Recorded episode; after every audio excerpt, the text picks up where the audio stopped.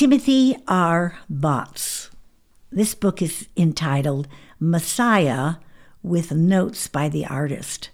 And this book is filled with the music from the Messiah, George Frederick Handel's Messiah, with words and pictures inspired by the music, all in beautiful calligraphy and color.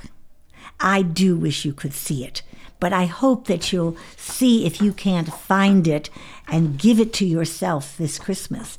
It was published, uh, let's see, I was given this book in 2003, and it was published. Oh, I'm going to find it for you. Maybe not. Maybe not.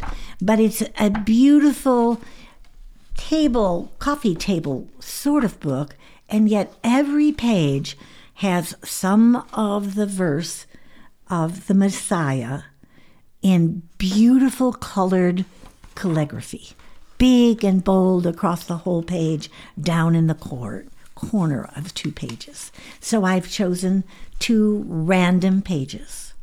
There were shepherds abiding in the field, keeping watch over their flocks by night. And lo, the angel of the Lord came upon them, and the glory of the Lord shone round about them, and they were sore afraid. And the angel said unto them, Fear not, for behold, I bring you good tidings of great joy, which shall be to all people. For unto you is born this day in the city of David a Savior, which is Christ the Lord.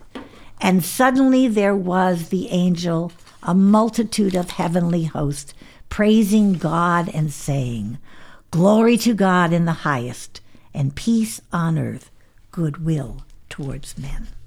Oh, how I wish I could sing the words of this great Messiah to you. And if your family has never paused just to listen to the Messiah, you can find the words in their complete order on your uh, website. Make a copy of it watch the words and listen to the music. It's an extraordinary experience. I have my own copy of the Messiah music, and every Christmas, it's one of the things that my husband and I do together. Some years we attend a choral presentation of the Messiah, but not every year. But every year we listen to the Messiah and read the words together.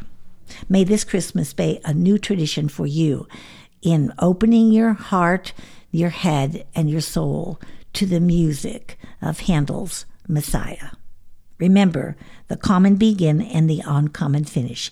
Go out and make it an uncommon day of listening to classical music.